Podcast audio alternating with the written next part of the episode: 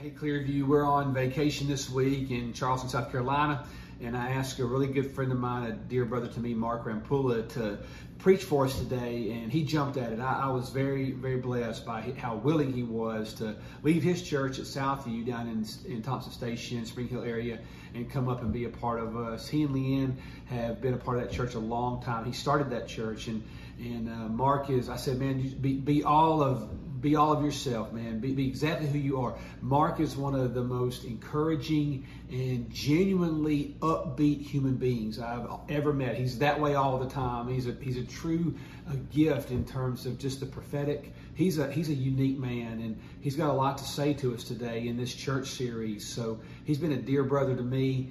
Uh, you're going to like him a lot. I can't wait to listen to the podcast myself. So make sure you open your hearts to him. He's got a real heart for the kingdom of God and for people, and you're going to see that today. I feel really like I got to bring a lot of energy now that Jason said that. I am Pastor Mark Rampula. I am a pastor of a church in Spring Hill called Southview Church. And I want to just first of all give honor to my wife who's here with our latest edition but we have 10 kids, and I want to show you a picture of the 10 kids there first so you can see them and you can feel bad for me. Probably feel bad for my wife more than that. We're blessed. Look, we got 10 kids. And honestly, like, I'm thankful for them. They're a lot of work. We're exhausted. My wife's exhausted. We've never slept in 10, how many years? 19 years, 20 years, we haven't slept. We had one boy, so the, our oldest is a boy, he's 19. And then we had eight solid girls, like eight girls and I had given up on ever having a boy again, and our latest, two and a half months old, is a boy. So that can happen for you. For some of you that haven't had babies in 30, 40, 50 years, you could have a baby too. Prophesying that over you right now. Just like in Jesus' name, I rebuke that word, send it to hell. Uh, anyway, we, we started our church in our living room. I would never advise anybody to do this 13 years ago because the Lord spoke to us. I came down to Tennessee, like a lot of people, for music. I'd study music, and I came down here to do music, and God flipped it. Anybody, God ever flipped anything in your life before? Have you ever done something? Nobody? Well, okay, one person. Two people? Three? Anybody? Four, five, six? No? Okay. When God flips your life, it's for the best. And I'm so thankful. We have some of our elders here, Jody and Mike Norsi. They helped us start the church. They were in our living room in the very beginning. Why am I saying this to you? The reason why I'm telling you this is because one of the things that I was so desperate when we started our church was to find other pastors to fellowship with and connect with. I knew that I could not do this alone. There were things that I was wondering, like, how do we deal with this and deal with this and take care of this? And when I found pastors in the city that I could connect with, it was like life to me. And so your pastor is one of those guys. We've now walked with each walked together for a couple years now, and I've spent some time with him. And you know, he said that I'm encouraging, he's encouraging to me. I just want to let you know how great your pastor is. It, it's a big deal when somebody opens up their pulpit. So I just want you to know, like, yeah, you can give him. Listen, give honor where honor's due. He is such an amazing man, and I'm very thankful to be with you guys today. We had a great time in your first service. That service is live, off the chain. Those people were screaming, yelling, hallelujah. They were dancing, and I was amazing. I, really, I, I love that. It was a good service. But we're going to have fun here. Amen? So turn to somebody next to you and say, We're going to have a good time. Tell them that. Look in the eye. Look them in the eye. I'm going to make you guys talk to each other today. This is what us non denominational pastors do. Turn your Bibles to John 17. I know you have your Bibles because you come to church with them. John 17. If you have them, if you're there, would you say I'm there? Okay, that this is, takes a little slower than the first service. First service, they had it memorized. Some of you are like Matthew, Mark, Stephen, Peter, James. Okay, John 17, verse 1. When Jesus had spoken these words, he lifted up his eyes to heaven and said, Father, the hour has come. Glorify your Son, that the Son may glorify you. Since you have given him authority over all flesh to give eternal life to all whom you have given him. And this is eternal life, that they know you, the only true God, and Jesus Christ, whom you have sent. I glorified you on earth, having accomplished the work that you've given me to do. And now, Father, glorify me in your own presence with the glory that I had with you before the world existed. Pause for a moment. This is the longest recorded prayer we have of Jesus praying. Jesus is praying to his Father, and he's praying on behalf of his disciples, but he's also praying for us here today in 2022. Jump down to verse 20. This is the, this is the core of the prayer. I want you to get this. This is where we're going to launch off today. Verse 20. I do not ask for these only, just for these disciples. No, but I also ask for those at Clearview Baptist Church in 2022 that they may all be one, just as you, Father, are in me and I in you, that they may also be in us, so that the world may believe that you sent me. The glory that you've given me, I've given to them, that they may be one. Say one. one. Say it better than that. Say one. one. There you go. As we are one, I and them, and you and me, that they may become perfectly one, so that the world may know that you sent me and love them even as you loved me. Today, I want to talk to you about the title of my message is The Power of Unity. The Power of Unity. Let's pray. Lord, we thank you for Clearview Baptist Church. We thank you for this community. Lord, we celebrate what you're doing here today. And we're asking, Holy Spirit, that you would minister to us, change us, challenge us, encourage us, put us on the road that you have set before us. Lord, I'm asking today that I can get out of the way and that you would speak through me, that everybody, including myself, when we leave this place, we're changed. We're different than when we came in here. Heavenly Father, we thank you for this place and we bless this church in Jesus' name. Amen. Why is unity important? First of all, Jesus is praying it, so it's important. The reality is, every prayer that Jesus prays gets answered. Did you know that? Every prayer that Jesus prays gets answered. And so Jesus is praying this prayer right now for us. He's saying, Middle Tennessee, all the churches you got going on in there, I want you to become one. There's something about being unified. It's important. In fact, Martin Luther King Jr., one of my favorites, in 1960, he said this. He said, One of the most segregated hours of the week is 11 a.m. on Sunday morning. Now, you can put it all together and realize that the church, 1960, we had a long way to go. I think we still have a long way to go, but we're a lot closer to it than we were before. We are seeing God move in our churches. God is doing something. But how many know that we have to become one? When I moved down here from New Jersey, my wife and I, we grew up in church together. And so she fell in love with me at a young age. She just prayed every day, Lord, make him my husband, Lord, please, in Jesus' name. She's saying no. I know, come on, that's not right. We grew up in church together. We grew up in a very diverse church. When I came down here to Tennessee, I was amazed at how many churches there are. There's church on every corner. And I was like, surely everybody gets along, right? And then I realized, no, no, these are different denominations, different flavors, different ethnicities. And, you know, we don't really hang with each other. And I was like, Lord, what's going on? And I realized that God wanted to awaken Middle Tennessee. How many know that God loves Nashville? He loves this region. And he has now placed people here. Listen, I've been here. How long we been here? We've been here for 18, 19 years. 19 years. And now I feel like I'm a fit, we're officially Southern, right? We're Southern. We got a little draw a little bit. Sometimes I could draw it out. We can do those things. And now all these people from California are coming over here now, and I'm getting like a cranky old man now, like, you know, because in, in, in Spring Hill, we can't barely get through the streets, let alone now. Now everybody's coming. But you know what the Lord told me? He said, listen, stop complaining. I'm bringing the harvest to you. Let me say that again. I'm bringing the harvest to, I'm bringing the people to you.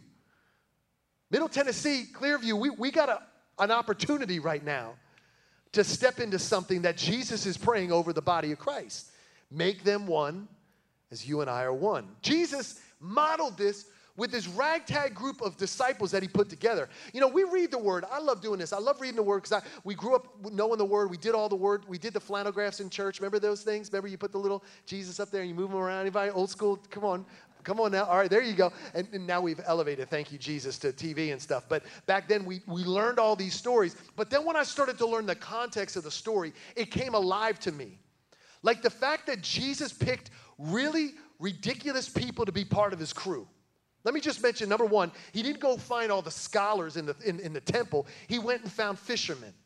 Ordinary folk. He brought them into his crew to change the world. And then he did something which, if you don't know the history or the context of the region, he found a tax collector and a zealot. Now, that's like water and oil. You don't put those two together. The zealot wants to rebel against Rome, the tax collector is rebelling against his own people and ripping off the Jews to give to Rome. So you can imagine at night when they would sit around the campfire the kind of discussions they'd get into. Now, why would Jesus do this? I think Jesus was modeling something to us.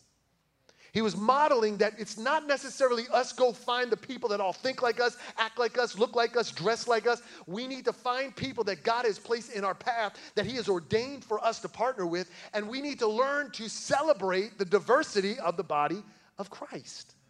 So, true unity brings power, the power of unity. I want to share with you two particular situations, one in the Old Testament, one in the New Testament, where I believe will give context to the power of being unified. If you have your Bibles again, Genesis 11, very beginning, first book of the Bible, Genesis 11. Some of you know where I'm going here. These are two meetings, two different results. And this first one, Genesis 11, is the Tower of Babel. Tower of Babel. People gathering together. Verse 1 of chapter 11, Genesis says, Now the whole earth had one language and the same word. There it is again one language, one. And the people migrated from the east. And they found a plain in the land of Shinar and settled there. And they said to one another, Come, let's make bricks and burn them thoroughly. And they had brick for stone and put them for mortar. And they said, Come, let us build ourselves a city and a tower with its top in the heavens. And let us make a name for ourselves, lest we be dispersed over the face of the whole earth. The Lord came down. Now, anytime God has to come down, anytime dad has to come down, he, something's not right. Kids are acting a fool. Dad's coming down. The Lord came down to see the city and the tower which the children of men had built. And the Lord said, Behold, they are one people. And they all have one language. And this is only the beginning of what they will do. Now, I want you to center on this sentence right here. This is key for our, our discussion today. And nothing that they propose to do will now be impossible for them. Come, let us go down there and confuse their language so that they may not understand one another's speech.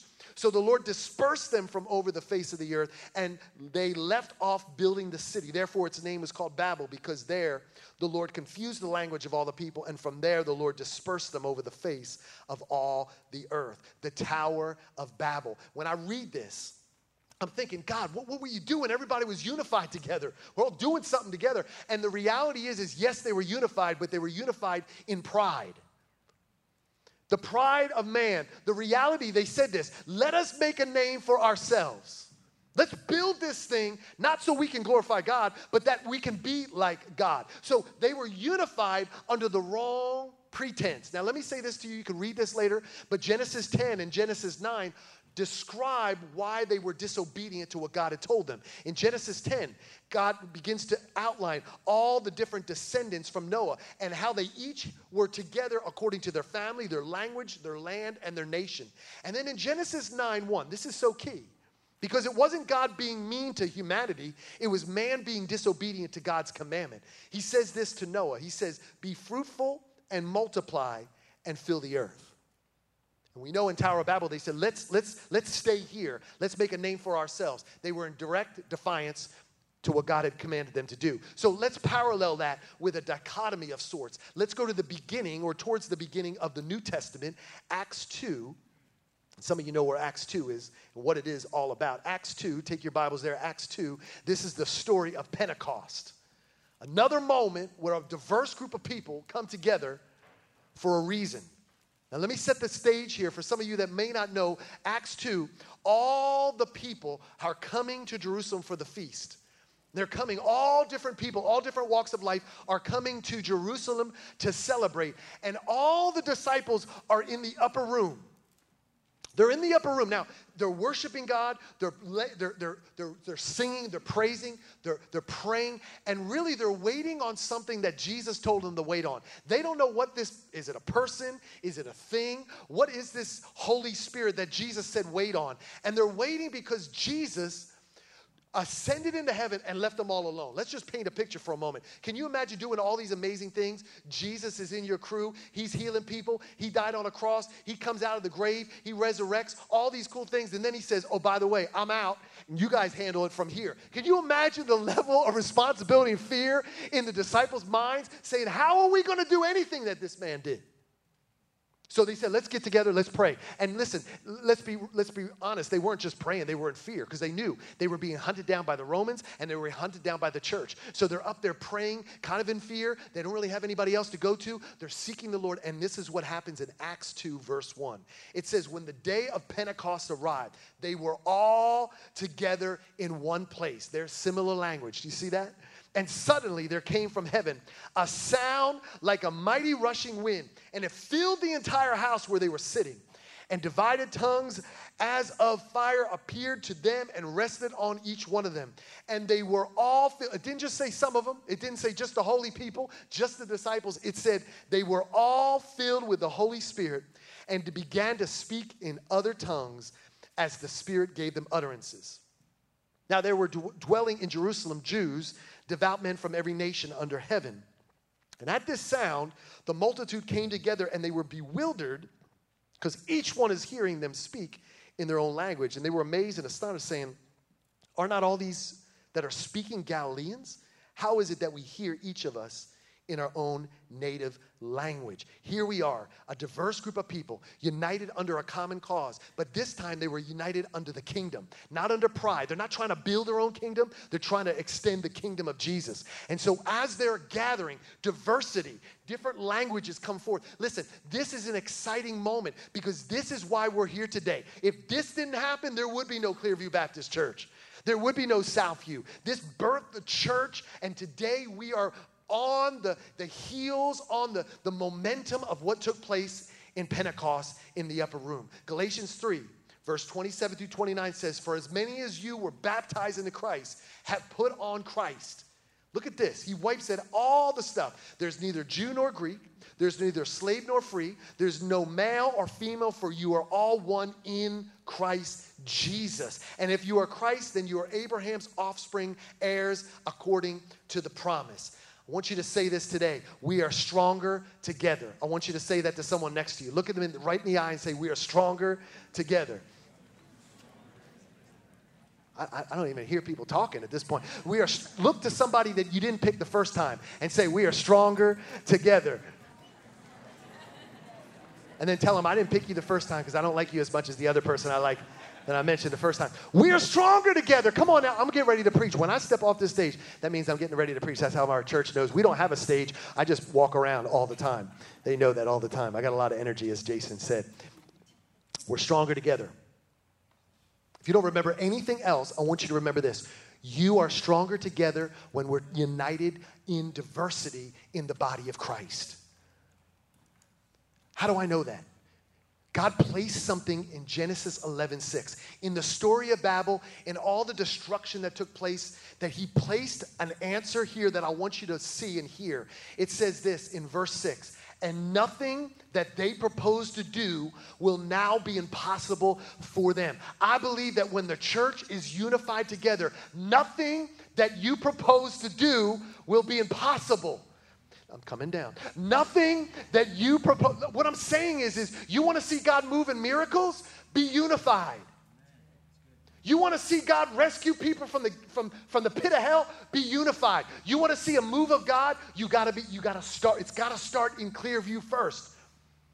Listen, I know I've been in church a long time. My wife and I grew up in church, and there's people in church that irk you. Come on now, some of you know who I'm talking about usually named Karen. No, I'm just kidding. I'm kidding. I, I, use the Karen, and I always feel like there's a, probably a Karen here that's angry at me. checked out the rest of the service. I'm sorry your name's Karen, and people are. You're, you're the greatest. Let me just say that right now. You're the least of these in the kingdom. Anyway, the point of it all is there's someone in the church that gets on your nerves. There's someone that rubs you the wrong way. And I know this from my own personal life in church. It's that person that rubbed me the wrong way that usually is the one that sharpens me to be who I am today. I know that's not a lot of amens right there. That's not a good one. But the reality is, is if you stay in it long enough, you'll see that God puts people in your path to sharpen you. It's interesting when people run around from church to church, right? They're trying to get away from somebody or something. And let me just say this to you if you're running away from the things the Lord placed you in, you're going to find another person just like that person in the new church you're going to. And you're going to think, I don't understand why this Bob is every church I go to. There's a Bob. Sorry, Bob. There's always that person. And God's like, it's not the person, it's you. See, we have this idea in church today that it's all about our preferences, right? Like it's the style of music that I like, it's the kind of preacher I like, it's the kind of, you know, chairs that I like, it's the building I like, it's the it's the way they dress, it's the way they talk, it's the color of their skin, it's the belief, it's the theology. But really, I believe this. Now you can debate this whatever you want, but the reality is I believe that God places you in a family. He leads you to a church. And I wonder what church would look like if we would start being led by the Holy Spirit instead of trying to figure out what's the closest church to our house. What's the, the church that has the service that kind of works around little Jimmy's bedtime schedule? See, I believe that God wants to put people in church today so that we can grow today and become the force that we're supposed to be on the earth today. Young people, you listen to me today. I'm telling you, I just got done speaking to a lot of older people, and they're fired up. They have fire in there. And I can tell you right now that there is a generation before you that has seen miracles and God move. And younger generation, you need to partner with them. Do not make this about the old and the young. We need a diversely group of people in age, ethnicity, and background. That's the body of Christ. That's the move of God. Let's keep talking about this today. Because the Tower of Babel, I want you to see this. The Tower of Babel, it says that pride built the tower and pride stopped the movement. But Pentecost, look at the difference his promise gathered the people and his presence started a movement. It's all how you gather, it's all in the purpose, it's all in the why. Why are you here today? Why do you come to church? Why are you a Christian? What is the purpose behind what you do? And I want to say this to you today. If the Tower of Babel is where you're at, God breaks up the party. But in Pentecost, God joins the party. I don't know about you, but you want God coming to your party, not breaking up the party, flicking on the lights, everybody go home. He wants to join the party. God God is in this place. Alexis, when he ministers and this worship team, first of all, whoever was playing the organ, he's the coolest dude in the whole world. I mean, the guys with the glasses and just playing that organ, man, I'm like, you are so cool. When these guys are leading worship, it's not just so you can spectate and watch, it's so you can enter into the presence of God. I want to challenge you and encourage you, even if it's not your style, even if it's not your jam, it's not your song, it's not about what you want, it's about Him. It's about glorifying Him. It's about lifting His name above every circumstance. It doesn't matter how you got here, how bad your week was, how bad your dad is. If you're having a fight with your spouse on the way, you're here. And at that point, it's all glory to God. Lord, I just worship you through my circumstance. You know what that does? That breaks strongholds off your life. That changes the atmosphere, breaks things open. When pride is gone, we actually look forward to celebrating one another. The church we grew up in, was so diverse. We would celebrate everybody's culture and ethnicity. My wife, she's half Puerto Rican. Man, I get over there and I'm Italian, so we got spaghetti and meatballs. She's got rice and, and plantains. It's like, we, I, I love the, that's just food right there. I'm sorry, I know it's too close to lunchtime, but the reality is, is we celebrate the diversity of food, but can we celebrate the diversity of worship and styles and understanding and get to know one another and really celebrate what God's doing? We need all people in order to see the potential unlocked now, unity, let me say this, is not conformity. And I want you to hear me today because I'm not asking you to be somebody else. Not asking you to, to, to change who you are, but I'm asking you to be who you are and come grafted into the body of Christ because we need Peter's and Paul's. If you study your scripture, you know they rubbed each other the wrong way. But because of them, we have the New Testament. We won't see true revival without all people represented. In fact, if you read your Bibles in Revelation 7 9, it says every nation, tribe, people, and language. John saw a vision, and it was diversity, all people coming together. Can you imagine the songs that were coming out of that? Can you imagine the sound of all different tribes and tongues singing to one Jesus?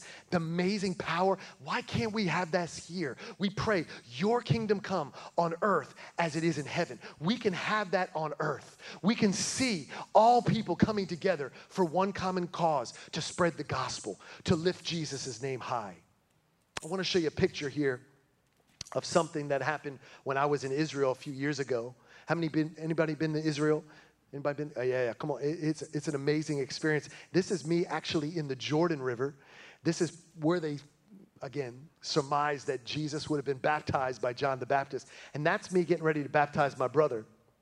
And if you know anything about Israel, the Jordan River separates Israel from the nation of Jordan. And if you know anything about the hostility of what's going on, uh, the Jews and the Jordanians don't necessarily get along. But what's happening here, interesting enough, all I had to do was swim across the river and I would have been in another nation. And but but the reality is is I'm an American in the river with other Jews and those are Jordanian Christians on the bed of the other side celebrating people giving their lives to Jesus.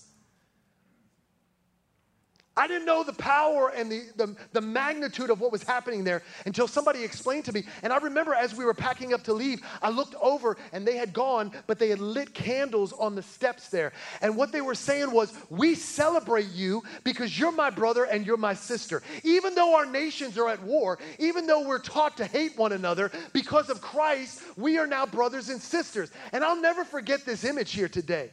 Because what that spoke to me was is we got to get out of this idea that it's all about the Western church, the Western culture, because God is so much bigger than any culture or kingdom. He outlasts every kingdom on this earth, and He will outlast every kingdom to come. He is the same yesterday, today, and forever. Come on, I'm preacher right here. You can shout amen if you want. But He will never be outdated. He is always in control. So even though you may feel like the world is caving in, even though you may feel like our nation is divided, the church is the hope. Ooh, there you go. The church is the hope. And if we get unified, watch and see what we can do. I'm telling you right now, Middle Tennessee is primed for this. I know your pastor. I mean, he brought me in. Look, I got my pants like this. He don't wear stuff like this. He brought me in because he wants me to fire you up. And listen, I want you to know that I believe in your pastor. I believe in what God's doing here. Because you have a kingdom-minded pastor who's not just concerned about you, he loves you, but he's concerned about the body of Christ. And there's more pastors like this, people that have been here a lot longer than me. They're saying, you know what? Something's happening. Something's happening in Middle Tennessee. God's bringing the church together. And I'm telling you, when we start to see what it looks like in the natural, we will be blown away at what takes place in the supernatural enemy does not want you to understand this message. He does not want you to walk in this because he knows nothing will be impossible for you. So I want to give you four unifying points. Four unifying points. You can write these down. Four ways that we unify together. Number one, we're unified over the gospel. You can see I put on there the theology battle because how many know that many times churches are started over disagreements of the Word of God?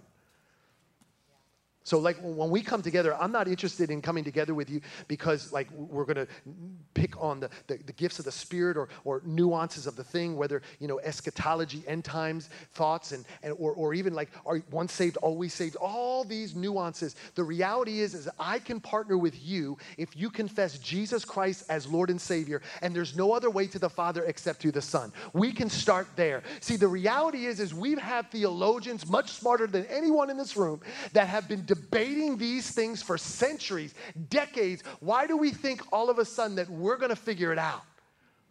And our church has, I've already told our church, listen, I'm going to miss something. Pastor Jason's going to miss something because we're trying to understand the Word of God with a simple human mind, trying to comprehend the things of a supernatural God. We don't intentionally get it wrong, but every one of us, when we get to heaven, I believe there's going to be moments where we're going to go, oh, yeah, Jesus, I thought I got it right on there, but I really didn't understand all that scripture that well. But you know what? Guess what? We can walk with one another, and even though we may not agree in every little nuance, we can unify over the gospel. John 17, 17 says, Sanctify them in truth. Your word is truth. Let's just say this His word is truth. His word is truth. Number two, unified with a purpose, the higher request. John 17, 22 Jesus says, The glory that you've given me, I've given to them, that they may be one, even as we are one. When you unify the body of Christ, you release the glory of Christ. God wants to release his glory on this earth. He wants his glory to come through, and it's not through our government, it's not through organizations, it's not through people's ideas and, and, and performances, it's through the body of Christ. When we unify together, we come together under a purpose, and that is a higher request that the glory that Jesus was given to God by God will now be given to us to demonstrate to this world. Amen? Unified with a purpose. Number three, unified against a common enemy. I call this the diversion tactic. Do you know that the enemy's trying to divert you to focus all your energy and frustration on other things? He wants you to believe that he ain't at work. He wants you to think that, you know, that, that, that really it's, you, you're wrestling against the, the people in your, in, your, in your church or the community that you're in. But scripture says in Ephesians 6.12, we wrestle not against flesh and blood, but against what? Principalities and powers and rulers, things that we don't see. Let me say this to you today. The things you don't see are affecting the things that you see. The supernatural world actually has more power and more buy in to what we're seeing in the natural. So we got to stop fighting against one another and actually start fighting against the principalities and powers that are trying to distract the church. People are splitting off churches. People are getting hurt by pastors. People are going from one church to another with real church hurt. I'm not minimizing the church hurt, but what I am saying is we got to let go of it and we got to walk in forgiveness because every time we take unforgiveness with us to another church, every time we get bitter against someone else, we are allowing the enemy to divert us from the power that he knows we have because he knows, scripture says, nothing will be impossible for you. We got to come together. John 17, 15 says, I do not ask. Jesus is saying, don't take Clearview Baptist out of the world, but that you keep them from the evil one. It's not your time to check out, it's your time to check in. Let's go. Some of you need to start praying in the spirit. Some of you need to start beginning to cast out demons. Listen, some of you like, oh man, I don't know. About that. Listen, the reality is, is if you don't believe in demons, they still exist. It's all throughout scripture.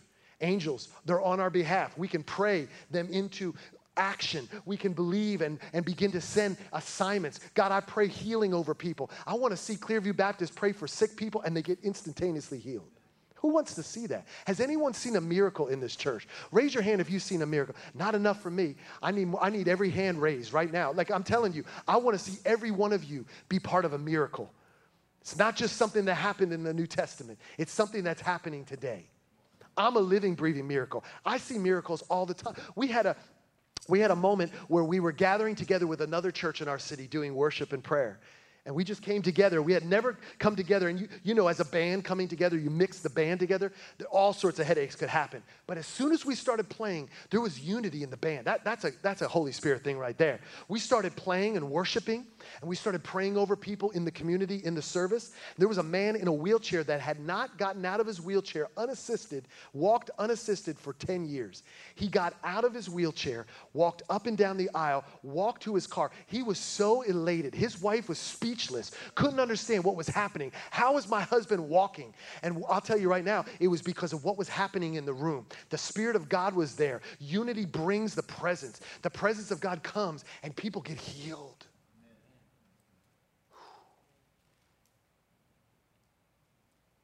Don't let the enemy distract you. Don't get distracted by things of this world. Be kingdom focused. Number four, unified. This is the last one in a heavenly kingdom mandate. I call this the foreigner mindset only because John 15, 19 says, Jesus says, if you were of the world, the world would love you as his own, but because you are not of this world, you're foreigners, you're aliens. I chose you out of the world, therefore the world hates you. That's why the world hates the church right now. Have you ever noticed, you listen to the news any length of time, now the church is getting blamed for everything that's going wrong? What happened? How did this happen? Well, I believe there's a couple reasons. Number one, the enemy wants you to be silent. Don't be silent, church. Church, don't be silent. Don't be silent. Don't be intimidated. You have a heavenly kingdom mandate. You are not of this world. I want you to hear this. I might ruffle some feathers here, but I got to deliver this today. We are not to take up the cause of this world and its leaders. Remember that we are always kingdom minded, not politically or media driven. We cannot get more motivated by the earthly kingdom that we forget we are sons and daughters of God. And I'm going to say this to you today.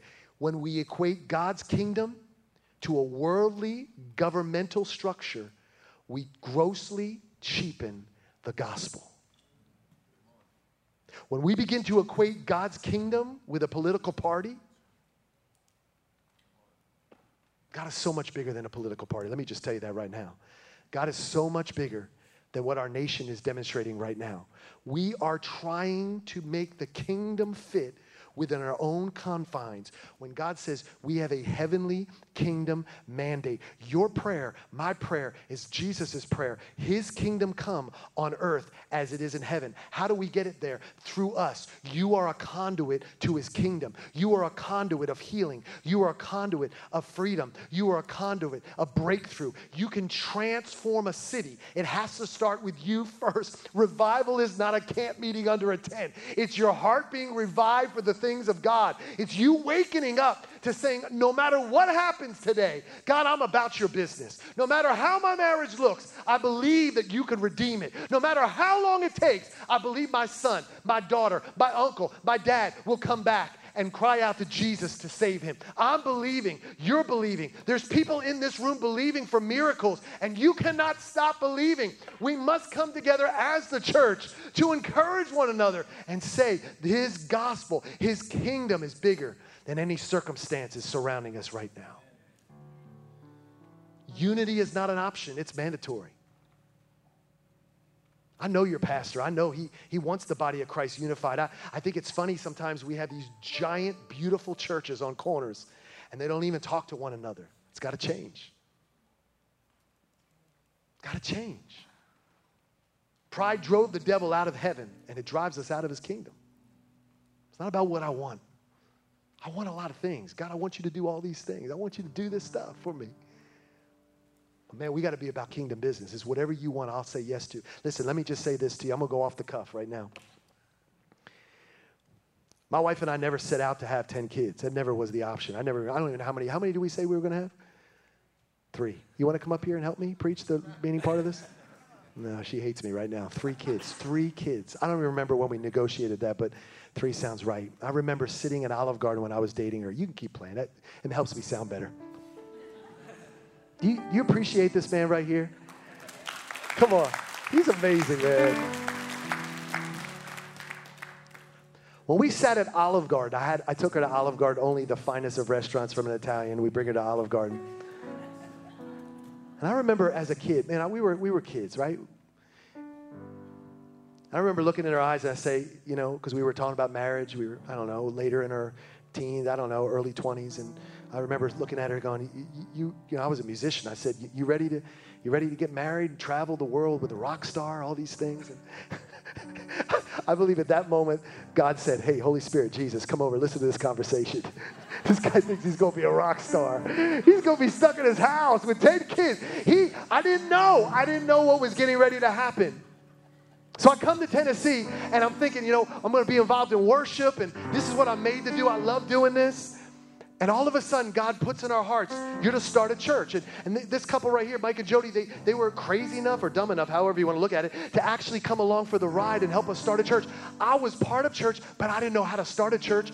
And all I knew was, I knew, I knew because of our parents taught us, be obedient to what God says. Fast forward here, we got, we got past our three kids that we planned, and now we're in our 10th, and people say, you know, what, what, why do you have so many kids? What's wrong with you? Do you not have a TV in your bedroom? That's one of the questions they always ask. Literally, when we were having, when Leanne was pushing out this baby, well, maybe an hour or two after, one of the nurses said, So when's the next one? I'm like, This baby is brand new. We're like a freak show. But see, what they don't understand is we said yes to the Lord. My wife has a whole testimony. I won't give it today, but has a whole testimony of how the Lord spoke to her. It's not easy saying yes to the Lord and everything. It's not easy going to the places that God tells you to go to, but it's fulfilling, it's rewarding. It's the best place to be. I wouldn't, I wouldn't, I would never go back in time and say, I just want three. We have 10 kids. For some of you, you have two, you have five, you have one, and that's what God has called you. There's no shame or shade on you. But today I want to say this whatever the Lord is telling you to do, say yes to it. Be obedient. What he's saying to you, church, today, and this is across the globe, he's saying, church, come together. Building our own kingdoms and ministries is never heaven's agenda. So, what is God saying to you today? You know, you often don't think about sharing something with somebody like a tweet or an email or sending them a sermon or sending them a podcast. You don't often think of that as missions, but it is. It's not that you have to send it to the whole world or post every single thing we do at Clearview on your feed. But if, if you've heard a sermon or if you've listened to a podcast, think through your life. I mean, God, who needs to hear this? Sometimes it, it, it doesn't go on your Facebook page. Sometimes it needs to go on your Twitter, but sometimes just a simple text to one person can make all the difference in the world. Is sending them the Word of God in real time. Share it. You'd be surprised how far it goes.